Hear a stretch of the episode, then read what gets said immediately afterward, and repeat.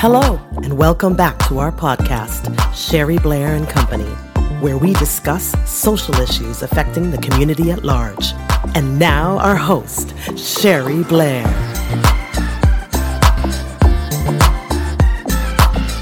Sherry Blair bringing you a daily dose of positivity. In month six, we are working on staying and being mindful, increasing more inner wealth, and celebrating each success step that we take along the way.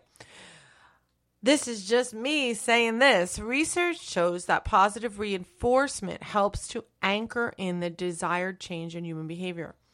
There's a true benefit from doing this, and there's an even more powerful benefit when you know how to reinforce it yourself.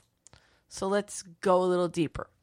As wonderful as it is to hear compliments or recognition from others, the truth is, those words are sometimes superficial to us if we are unable to absorb them deep within our being. And there's a lot of things, there's a lot of reasons why that can be. Get into the habit honoring yourself and celebrating your short term wins. You need to open up. You need to be a receiver when you're hearing these things from other people. And that's not going to have the impact that it can have unless you open yourself up.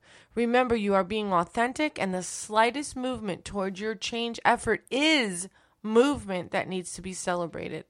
What is one thing you can celebrate today that is about your positive choices?